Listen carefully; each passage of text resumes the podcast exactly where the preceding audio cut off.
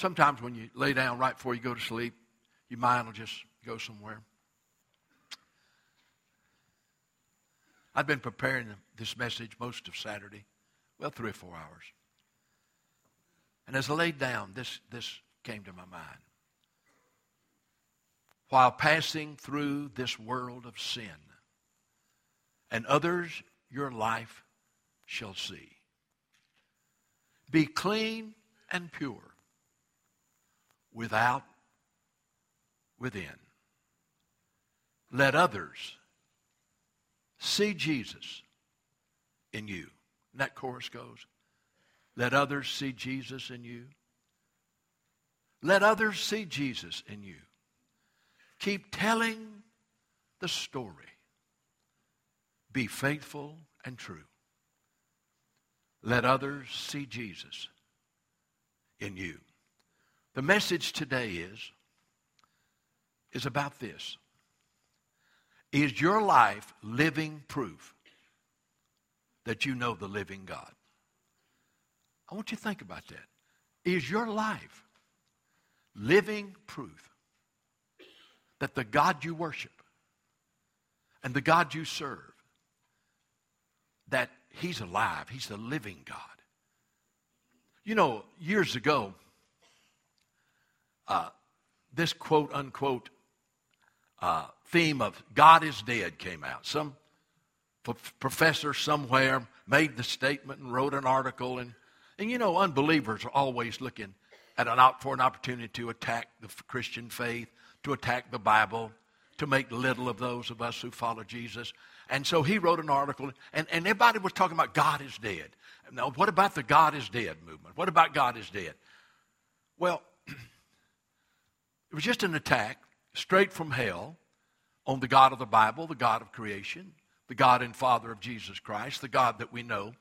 But then, you know, Thank God there was a great answer from the Christian community when they put out the movie, God is Not Dead. How many of y'all saw that movie? Woo wee! Man, that was good, wasn't it?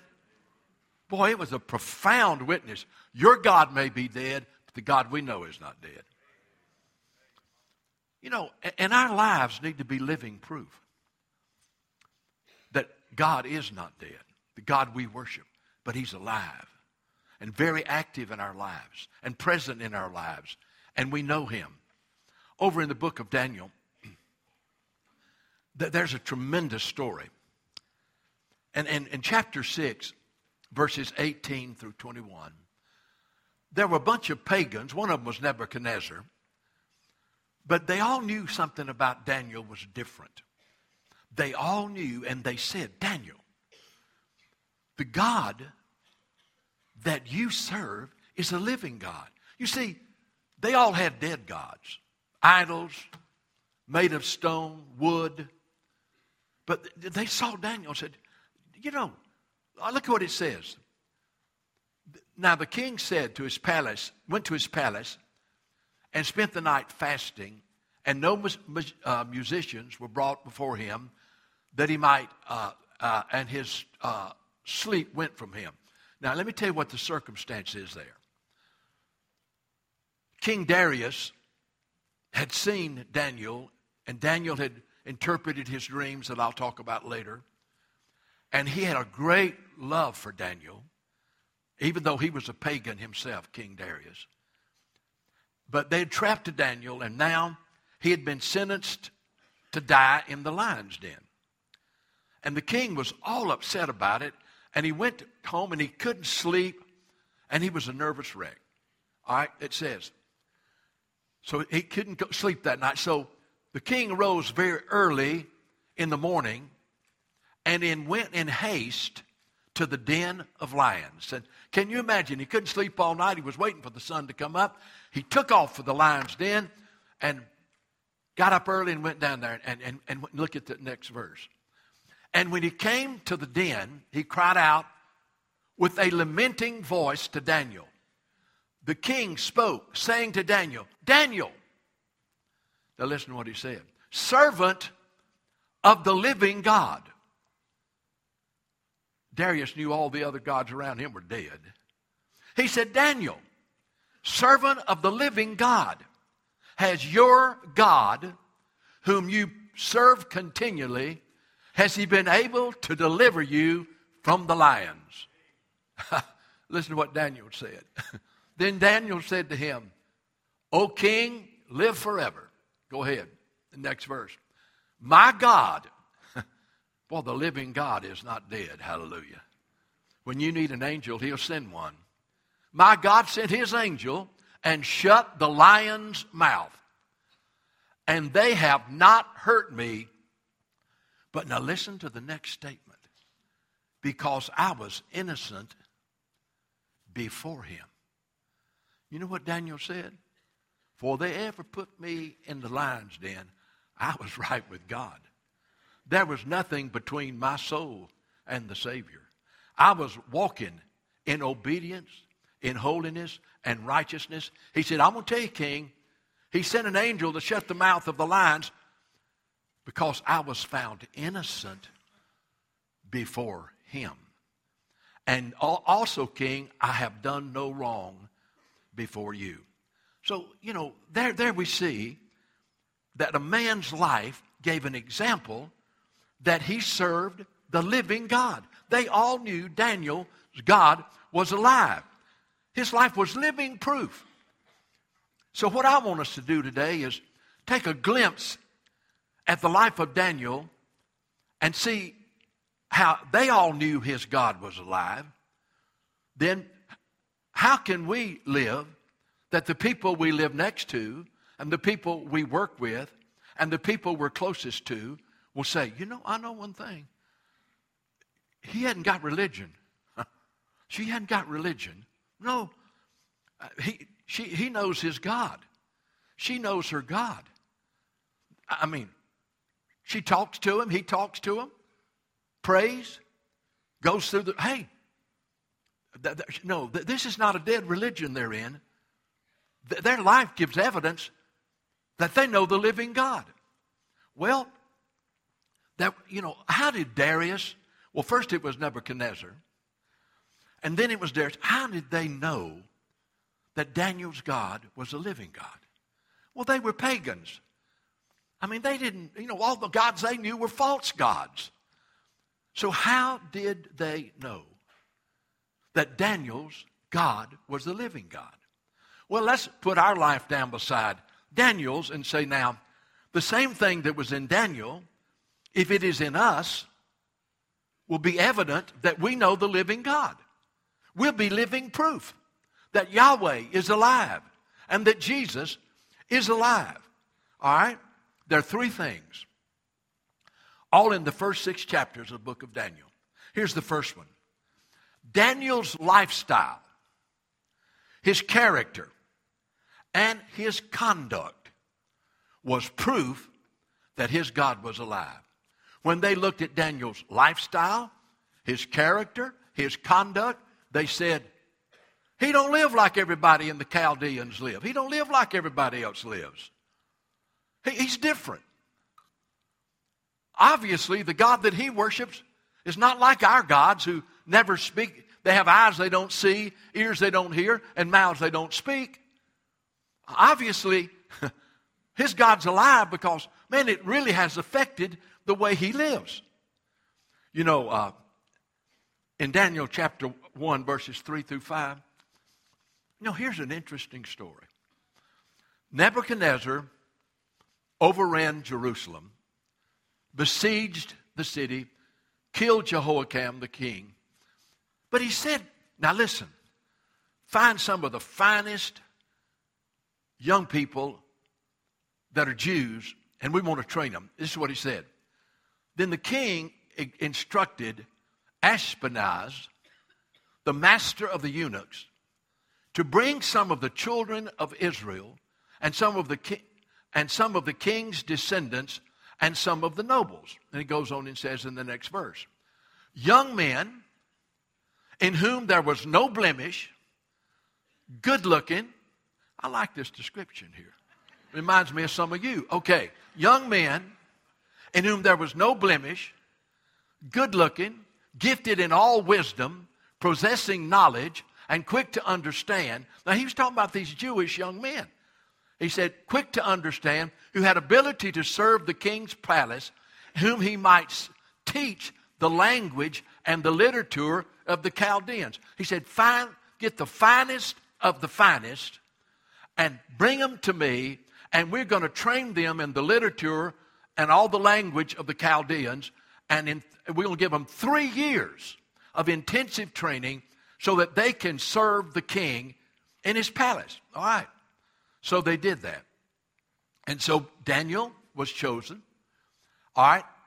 Uh, in verse 5 it says, And the king appointed for them a daily provision of the king's delicacies, of wine which he drank, and, and, and, and they were supposed to, they got the, his best food and the wine he drank, three years of training for them, so that at the end of time they might serve the king. And of course, we know who four of them were Daniel, Shadrach, Meshach, and Abednego. Now, Shadrach, Meshach, and Abednego ended up in a fiery furnace, and God delivered them. But I'm not going to talk about them today. I'd like to, but uh, we're going to talk about Daniel. Okay, so he said, Now look, I want you to have the finest food the Chaldeans have. I want you to drink the finest wine that the king wine. He said, What I want you to do is I want you to embrace the lifestyle of the Chaldeans. Just be one of us and just come right on into our culture. Well, I want you to look at what Daniel said. Man, did he evermore speak a strong, strong word. But Daniel purposed in his heart that he would not, listen to this, defile himself. He would not defile himself with the portion of the king's delicacies, nor of the wine which he drank. Therefore, he requested from the chief uh, uh, of the eunuchs that he might not defile himself. Boy, Daniel was invited to embrace the lifestyle of the Chaldeans. But Daniel said, That's not who I am. Hey, I, I came from Jerusalem. I know Yahweh. I know the true and living God. I, I'm not going to defile myself. I'm not going to embrace the lifestyle of a bunch of pagans. I'm not going to do that. I'm going to serve and worship the living God. Well, he had to talk. He had to talk the eunuch into it because he said, Now look, Daniel, if, if, if you don't, and Shadrach, Meshach, and Abednego, if y'all don't eat the delicacies of the king and don't drink his wine, you're going to look, you're to look weak. You're going to look bad. You, you, you, it's going, and the king's going to come after me and say, What's wrong with him? Daniel said, Wait a minute. Tell you what to do. Give me 10 days and let me eat what I want to eat, that what God told me to eat. And by the way, it was all vegetables, you know. He said, Let me eat that. And in 10 days, let's see how everything turns out. Well, in 10 days, man, uh, you know, uh, when they came to check Daniel out and check the others out, uh, you look in uh, verse 20 uh, in, uh, of, of, the, of the first chapter, and it says here, so they ate, they didn't file themselves with the king's delicacies. They did not, not embrace the lifestyle of the Chaldeans. And so after 10 days, they said, You keep on eating the way you're eating. You keep on living the way you're living. And look what happened when they did it God's way. Hey, by the way, people say the only way to be happy, the only way to be successful, and the only way to, to achieve your goals in life is do it the world's way. That is a lie, a lie, and a lie. God's way is always the best way. It's always the best way. God always blesses his way. And Daniel knew that. And so look what happened. And, and in all matters of wisdom and understanding about which the king examined them, he found them ten times better than the magicians and the astrologers and those that were in his realm. Daniel said, I'm, living among the Chaldeans, but I'm not going to embrace the lifestyle of the Chaldeans. I'm going to continue to embrace the lifestyle of the living God. And he knew God's way was far better than the world's way. The world says, now, if you want to get ahead, you got to do this. The world says, if you want to be successful, you got to do this. I tell you what you better do. You better read what the Bible says, what success is. And you ought to read what the Bible says about what getting ahead is. Because Daniel and them were 10 times better. They did it God's way. You know, Daniel's lifestyle was living proof that he knew the living God. The king saw it. Everybody else saw it.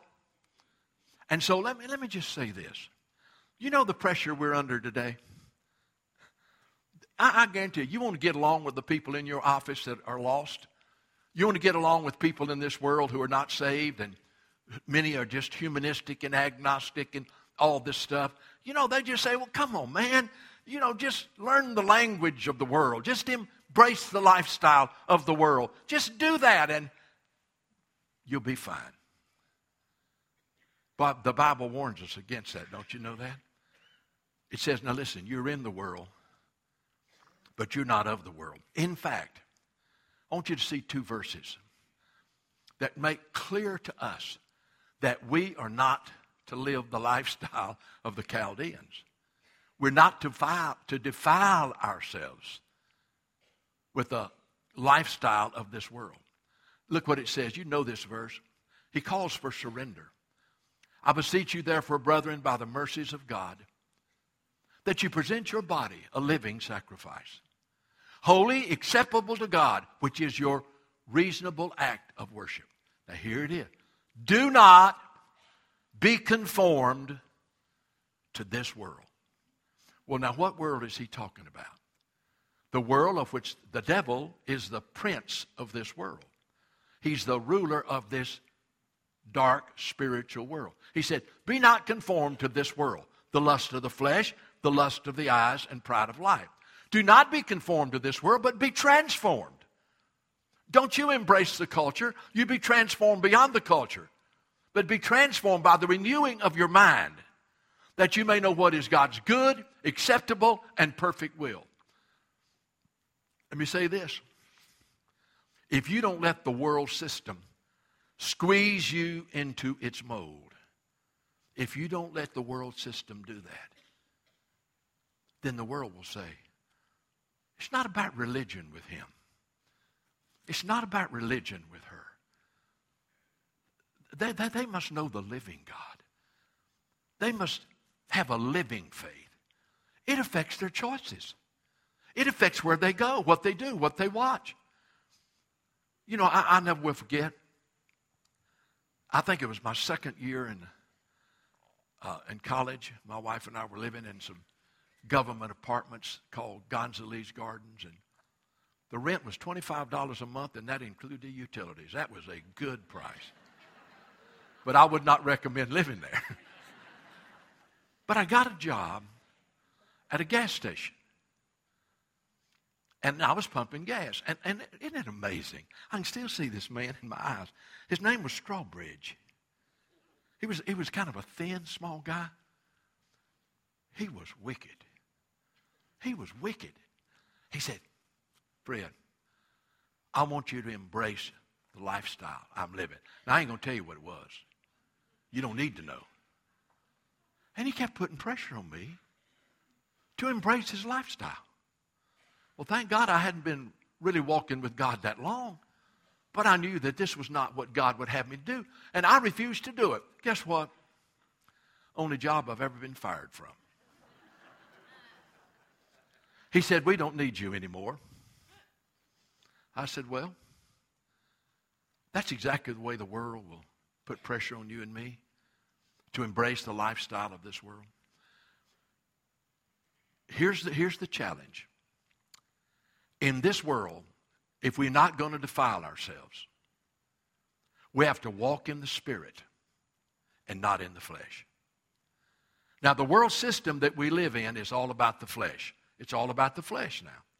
You say, well, I don't know about that, Brother Fred. Well, I love the created world. I, love, I love fishing. I love hunting. I, I don't shoot nothing, but I love, I love all that kind of stuff. I love this created world. I enjoy having a good time. I love sport. I enjoy, hey, you know, there's so many things that are good that we can enjoy in this world that God gave us. But let me just say one thing. There's so much in this world that is the lust of the flesh that we can't have no part of. And, you can, and if you're not careful, this world will try to get you to defile yourself. Over in the book of Galatians, chapter 5, verses 22 and following. Well, no, uh, I want you to look at Galatians 5.13, And I want you to see this. Now, th- you, th- you're talking about the world squeezing us into its mold. We talk a world about putting pressure on us to embrace the lifestyle of the Chaldeans, to defile ourselves. Right, now, just look what it says about this. It says here, Brethren, you have been called to liberty. He's talking about Christians. You have been called to freedom, but do not use your freedom as an opportunity to serve the flesh, but through love serve one another. And then he goes on over in uh, verse, uh, it's verse uh, 16. This is what it says. I, this I say then walk in the Spirit. In other words, Christ Jesus comes to live in your heart. Christ in you, the hope of glory. I've been crucified with Christ. Christ lives in me. He said, Jesus said, Our body's the temple of the Holy Spirit. You're saved. Well, walk in the Spirit. And, and, and you won't give in to the desires of the flesh. And then he says, Look, you're in a battle. For the flesh lusts against the Spirit of God in you. And the Spirit of God resists the flesh that is in you. They're, they're in opposition to one another. Sometimes you don't do the things that you wish. Now, this is the lifestyle that the world wants us to embrace. It talks about the works of the flesh. All right, there are three categories of the works of the flesh. And you say, well, that's, that's America's lifestyle. All right, look what it says. First of all, in verse 19, it talks about sexual sins. For the works of the flesh, for the works of the flesh are evident, which are adultery, fornication, uncleanness, and lewdness. Well, I, I, mean, we don't have to talk about that adultery is rampant in the land. Fornication is any type of sexual sin outside of marriage. We know what uncleanness is. It's that which is filthy, wicked, and, and uh, lewdness. Think of the, um, the billion, billion, billion. More money is spent on pornography in America than all the National Football League teams and others combined with the television revenue and everything. It is more than all of that money, and it's billions of dollars on pornography, which is nothing but adultery, fornication, uncleanness, and lewdness. And it's, it's only a click away. It's only a click away. And that's the lifestyle the world wants us to embrace and say, oh, that's okay. But then it goes on and talks about spiritual sins. Look at what it says idolatry. Anything you put, anything you love more than you love God. That's called idolatry. Anything you love more than you love God. This is spiritual sin. Well, sorcery. Greek word pharmakeia, which drug use. Drugs, drugs. I don't have to tell you about it. We're constantly fighting it in Mobile. I, I mean, that's, uh, the police department is overwhelmed by the drug traffic. In this nation, it is unbelievable between heroin and its comeback and cocaine and, and crystal meth and all of that stuff. He said, Let me tell you something. The works of the flesh are sexual sins, but it's also spiritual sins. And let me tell you something about sorcery. You know how the demons of hell get into people? When they alter their mind with drugs and they're no longer in control, and the demons of hell come in and absolutely will destroy them. About the two people that's sitting in the car down in the Grand Bay area, and they both had overdosed with needles and were both dead, and two other people over in Baldwin County and been addicted to drugs all their life. Let me tell you something. The world says it's, oh no, that's just, that's where the high is. High nothing, it's hell.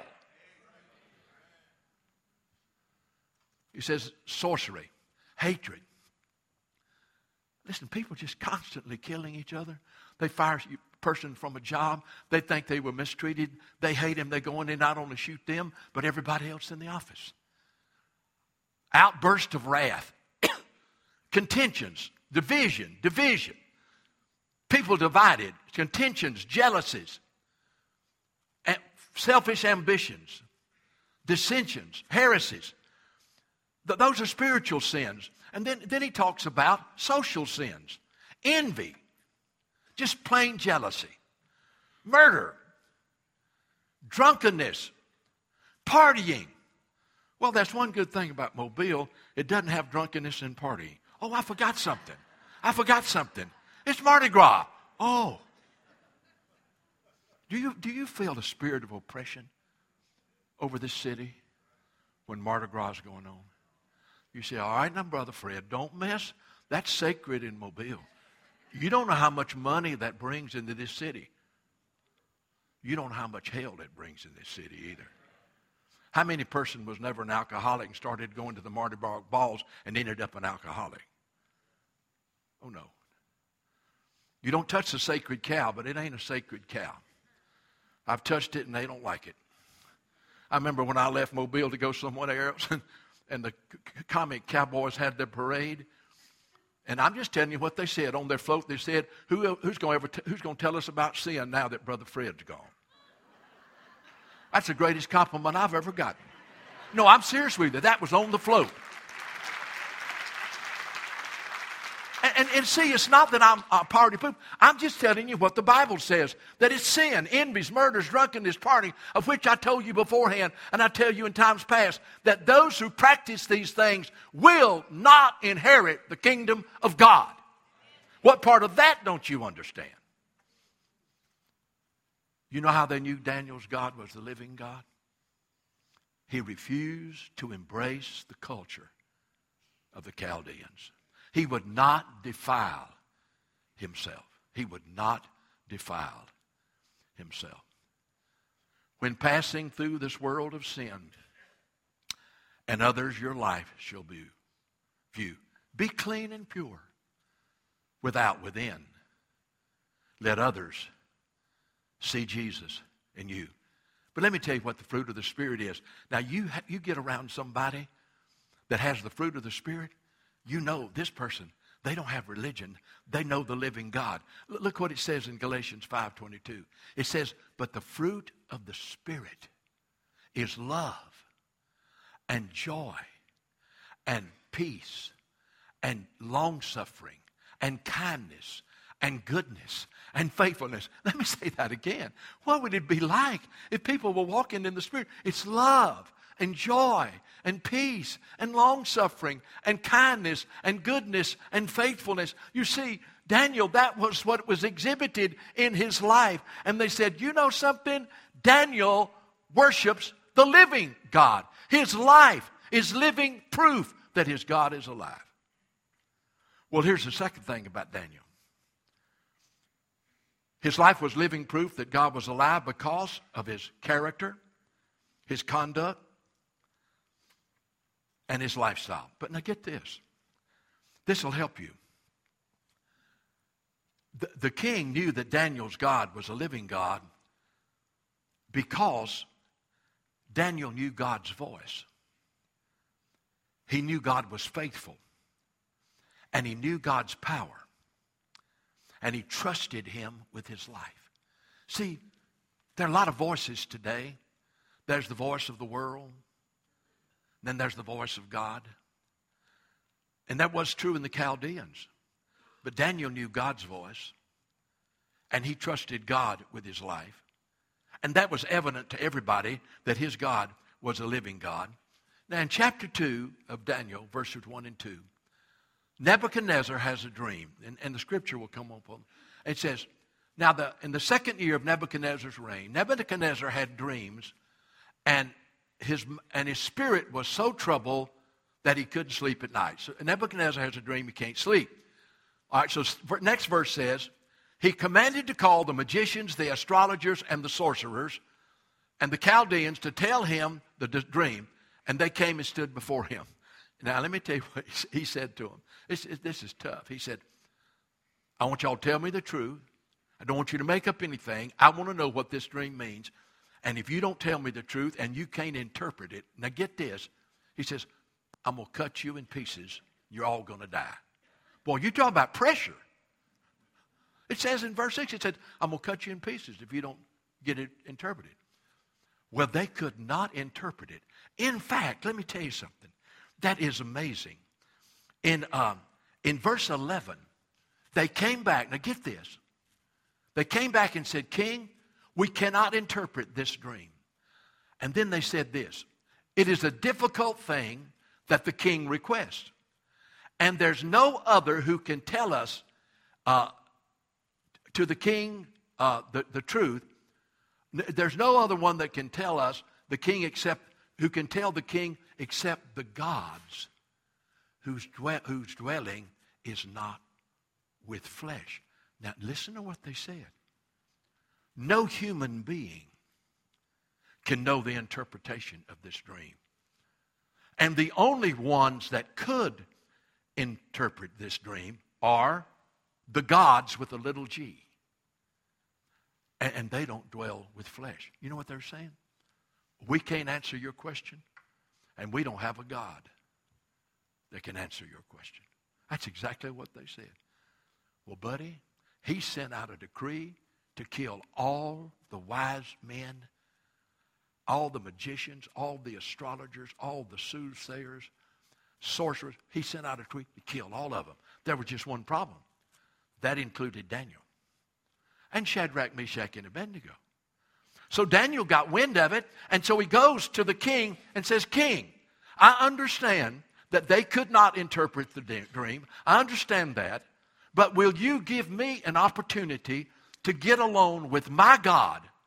By the way, the other people had said, and there's no God uh, in the, uh, in, in, in, uh, among our flesh. So we don't, we don't have any answer. Daniel said, Would you let me get alone with my God? who is, and, and let, let me find out what your dream meant. And I'll come back and I'll tell you. Well, so what he does is this. He, um, he, he, he gets, um, in verse 17 and 18, he gets the king to say to him, okay, you can. So guess what he does? Daniel, boy, you talking about wise. He goes to Shadrach, Meshach, and Abednego, and he says, listen, all the wise men are going to be killed if this dream is not interpreted. He said, I want you to pray. Then Daniel went to his house and made the decision known to Hananiah, Mishael, and, um, uh, which is Shadrach, Meshach, and Abednego. And look at the next verse. And he said that, and, and, and, and that, that, that, that those that Shadrach, Meshach, and Abednego might seek mercies from the God of heaven. He said to them, Now listen, you guys, I'm going, I'm going to go get along with God. I've got to hear from hear God's voice, and I've got to interpret this dream. So Shadrach, Meshach, and Abednego, y'all pray. You pray. You pray to the God of heaven that concerning this secret, so that Daniel and his companions might not perish, and the rest of with the rest of the wise men of Babylon. He said, "You pray that we can have the mercies of God." Well, so Daniel prayed. Shadrach, Meshach, and Abednego prayed. Guess what? God answered him. Daniel chapter 2, verse 20 through 23. I want you to look at this. Then Daniel answered and said, Blessed be the name of God forever and ever, for his wisdom and might are his.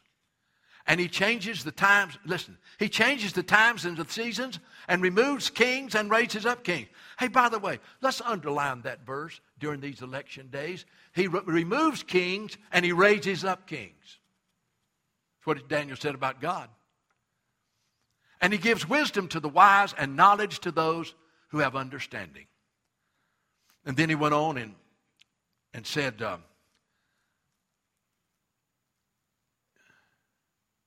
He said, God has revealed me the secret things. He knows what is in the darkness, and He knows what is in the light, and dwells with them. I thank you and praise you, O God of my fathers. You have given me wisdom and might, and now you have made known to me what was asked of you, and you have made known to us the king's demand. And boy, he goes in there and he tells the king the interpretation of his dream. Daniel knew God's voice. Daniel talked to God, and God talked to Daniel. Now, that was living proof that his God was alive. So, what it means is this you and I, if, I, if we serve and worship the living God, we know his voice. We talk to him, and he talks to us. It's a lifestyle. God didn't create us, save us, and forget about us. He talks with us. And so we talk to him. And that's exactly what Jesus said in John 10 27 and 28. Listen to what he said My sheep hear my voice. I know them and they follow me. Let me underline those words. My sheep hear my voice. It is obvious that we serve the living God when we know the voice of God. We talk to Him in prayer, but He talks to us. And, and over in, um, I want to show you a great thing how God will reveal things to His servants. Over in the book of Acts, chapter 27, verse 22, Paul had told the, these sailors, You better not sail. I know you say you got to get there, but I'm telling you, it's going to be a storm and we're going to go down. They didn't listen to him. What he says. All right. So they got in the storm. They'd thrown everything overboard, and they were convinced they all were going to die. And Paul said, And now I urge you to take heart, for there will be no loss of life among you. That they were in the worst storm. They had a name for it. I mean, it was unreal. They were in the worst storm. There will be no loss of life among you, but only the ship. Now we're going to lose the ship.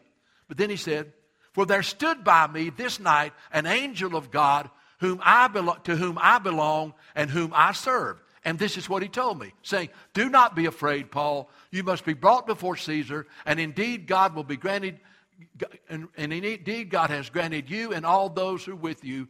Uh, th- therefore, don't lose heart, for I believe God. God, an angel appeared to Paul and said, Listen, you're going to lose the ship, but you're not going to die, and the rest of that crowd with you is not going to die. And old Paul said, I want to tell y'all something. God appeared to me. And then he said this, and I want you to know I believe God. I believe what God told me.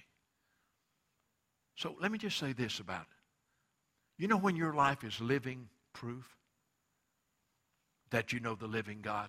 It's when you talk to him and he talks to you. You've learned to know his voice and to understand his ways. You know, um, one of the greatest statements I read in a book by Roy Hession was, and this will help you to know the voice of God. Jesus is a lamb, is the lamb, and the Holy Spirit is a dove. A lamb is very, very gentle, and a dove is very, very gentle. So when God speaks, he speaks as a lamb, and he speaks as a dove. He speaks gently, he speaks clearly, but he speaks with authority. But he doesn't harass you, oppress you, threaten you. No, no. He's the Lamb of God. He's the dove. And so when God speaks, he speaks clearly, he speaks lovingly, he speaks gently, he speaks firmly, but he speaks with authority. Hey, but by the way, what about the devil? He's a roaring lion. Whew. You know what the devil, he's, you, you know how you can know it's the devil's voice? He will harass you. He will oppress you. He will push you. He will drive you. He will threaten you. If you don't do this right now, you better do this. But If you don't do it before the night, you. The devil's a roaring lion. And man, when I feel harassed, pushed, driven, compelled, uh uh-uh. uh No, sir. I ain't going there. That is not the voice of the Lamb. Don't misunderstand me. God speaks, and He speaks with authority. And, brother, you need to listen. But He always speaks lovingly and gently and clearly and firmly. See, the reason they knew Daniel's God was alive was he knew God's voice and he trusted God. He committed his way to the Lord. Psalm 37, verse 5 says, Commit your way to the Lord. Trust him, and he will bring it to pass. Jesus said of the Holy Spirit in John 14, 26, he said, He will teach you all things. And look at it.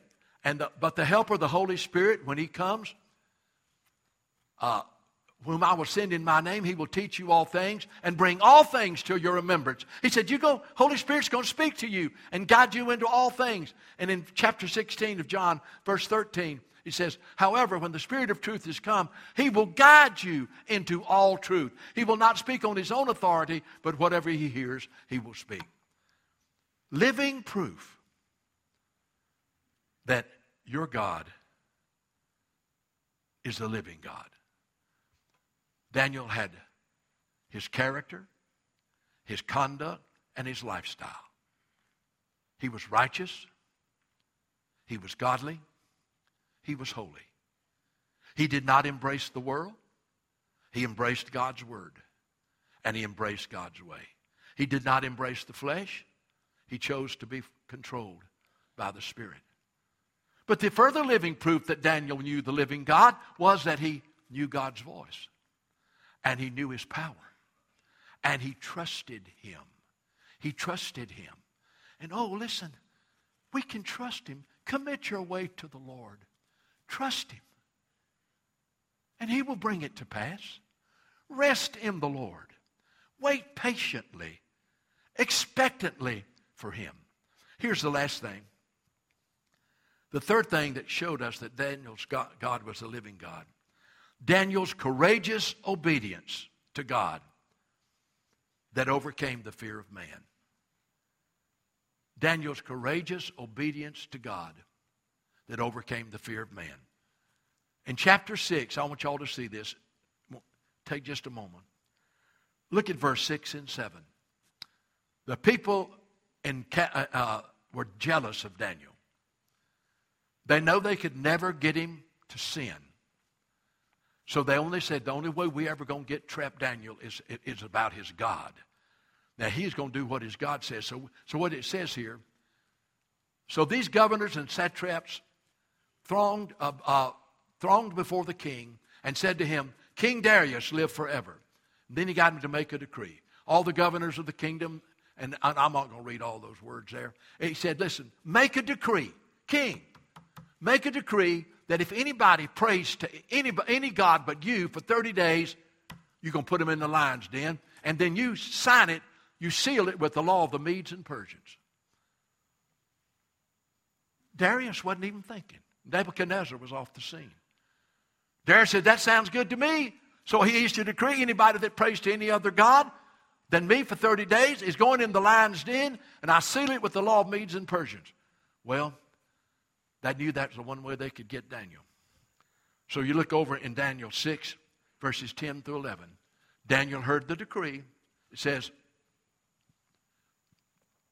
Now when Daniel knew that the writing was signed, he went home, went to his upper room, and uh, threw open his windows, open toward Jerusalem. He knelt on his knees three times a day and prayed to give thanks before his God, as his custom since since he was uh, been, had known God. All right, Daniel, you know what, what, what the king said. You pray to any other God but him for 30 days, you're going to get in the lion's den. Daniel didn't even think, take a second thought. He did what he always did went to his room, opened the windows toward Jerusalem, and three times a day he would do that. And he would just pray to God. Hey, you see, he knew the living God. He talked to God, and God talked to him. He talked to God, and God talked to him. And, and so he, he just did exactly what he knew was going to get him in the lion's den. Well, boy, those guys that were, had set a trap for him went to the king and said, King, you know that, you know that decree? Daniel is praying three times a day. And the king said, Oh, no, I love Daniel. I love Daniel. I know Daniel has the real and living God. They said, but you, you ain't got a choice. You said you were going to sign it with the law of Medes and the Persians, and you're going to put your ring to it. You, you seal it with your ring. You ain't got a choice. You've got to obey the law. So that's when old uh, Darius stayed awake all night. They took Daniel, put him in the lion's den, rolled the stone over the door. Daniel stayed awake. I mean, Darius stayed awake all night. Stayed awake all night. But look at chapter 6, verse 16 of Daniel. And, and you see how God honored it. He says, So the king gave the command, and they brought Daniel and cast him into the den of lions. But the king spoke, saying to Daniel, Look at what he said. Boy, this guy, he said, Don't, don't sweat it, Daniel. Your God, whom you serve continually, he will deliver you. Man, I wish I had that kind of faith. There's no pagan. He said, Daniel, I ain't worried about it. I am, but I'm not. Because I know the God you serve, and, ain't no lion going to eat you up. So he put him in there. Boy, the next morning he couldn't wait to get down there. And verse 18, of course, we read this earlier. The king arose very early in the morning and went to the, to, to, uh, with haste to see the den of lions. And when he came to the uh, den, he cried out with a, a lamenting voice to Daniel. The king spoke to Daniel, saying, Daniel, servant of religion.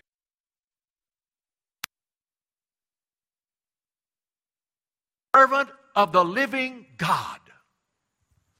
Has your God, whom ye serve continually, been able to deliver you? Daniel said, He sure has. He sure has. Don't sweat it, King. Well, the king, boy, he was so relieved. And I want to tell you what he did. He issued one of the greatest decrees. And I want you just, I just want to read what the king did after he saw the living God who Daniel served deliver him from the lions. Look at verse 26 and 27. This is one of the greatest verses in the Bible. I make a decree that every dominion of my kingdom must tremble and fear before the God of Daniel, for he is the living God. Whoo! Somebody got the message. He is the living God and steadfastly and, and is steadfast forever. His kingdom is one uh, which ha, uh, has will not be destroyed, and of his dominion there shall be no end. He said he's a living God. His kingdom will not be destroyed, and there'll be no end to it. He delivers. Listen to what the king said. This guy wasn't even saved. He delivers, he rescues, he, and he works uh, wonder, he works signs and wonders and, and, and to himself and in the earth, and, and he's delivered Daniel from the power of the lions. Man, I'll tell you, you know why they knew Daniel's God was a living God? Because Daniel obeyed God no matter what the cost. And he overcame the fear of man. I don't have to tell you that we ha- we're going to have to overcome the fear of man. We're going to have to obey God. Well, you know, this world has lions' dens they've put Christians in today. I'm not talking about prisons. Well, if you don't go along with what's going on in the office, they'll, they'll kind of isolate you because you're stick in the mud, you know. You don't laugh at the dirty jokes, and you don't talk about the pornography, and you don't talk about how, what it was last night when you get drunk. You don't talk about your last affair. I don't like that word affair. You don't like to talk about your last adultery. There's lion's dens. Hey, our God delivers us from the lion's den. He shuts the mouth of lions. And God gets glory, honor, and praise. Okay, so I close this with asking you the question Is there living proof in your life that you serve the living God? Of course, we know that Christ lives in us. We do not live the Christian life in our own power. We can only have the fruit of the Spirit if we walk in the Spirit. The Christian life is not difficult, it's impossible. Christ has to live in you. You have to be surrendered to Christ. You have to be a vessel that Jesus can fill. And you do not look to yourself for the power to overcome the world's culture. You do not look for yourselves to be able to live a holy lifestyle. You look to Jesus. You depend on Jesus. You ask the Holy Spirit to fill you. You ask God to keep you from the evil way and evil one. You realize that your strength is in Christ. But however, when you do, your life will be living proof that your God, you don't have religion, but that your God is alive. You know, there's a song that we sing. And, and let's, just, let's just stand and sing this song right now. And, uh, and then I'm going to give you an opportunity if you need to come. I love this song. and I love the chorus. Oh, my soul, I love it. I would sing it as a solo, but I want you to be blessed. So let's sing it now. It's not time for y'all to leave, by the way. We're not through. All right, let's go. Sing it with me. I, I serve a risen Savior. He's in the world today. I know that He is living, whatever man may say. I see His hand of mercy. I hear His voice of cheer. And just the time I need Him, He's always near. He lives, He lives. Christ Jesus lives today. He walks with me and talks with me along life's narrow way. He lives, He lives. Salvation to impart. Ask me how I know He lives. He lives within my heart. Hallelujah. Hey. Give the Lord a hand. Praise the name of Jesus. Praise the name of Jesus.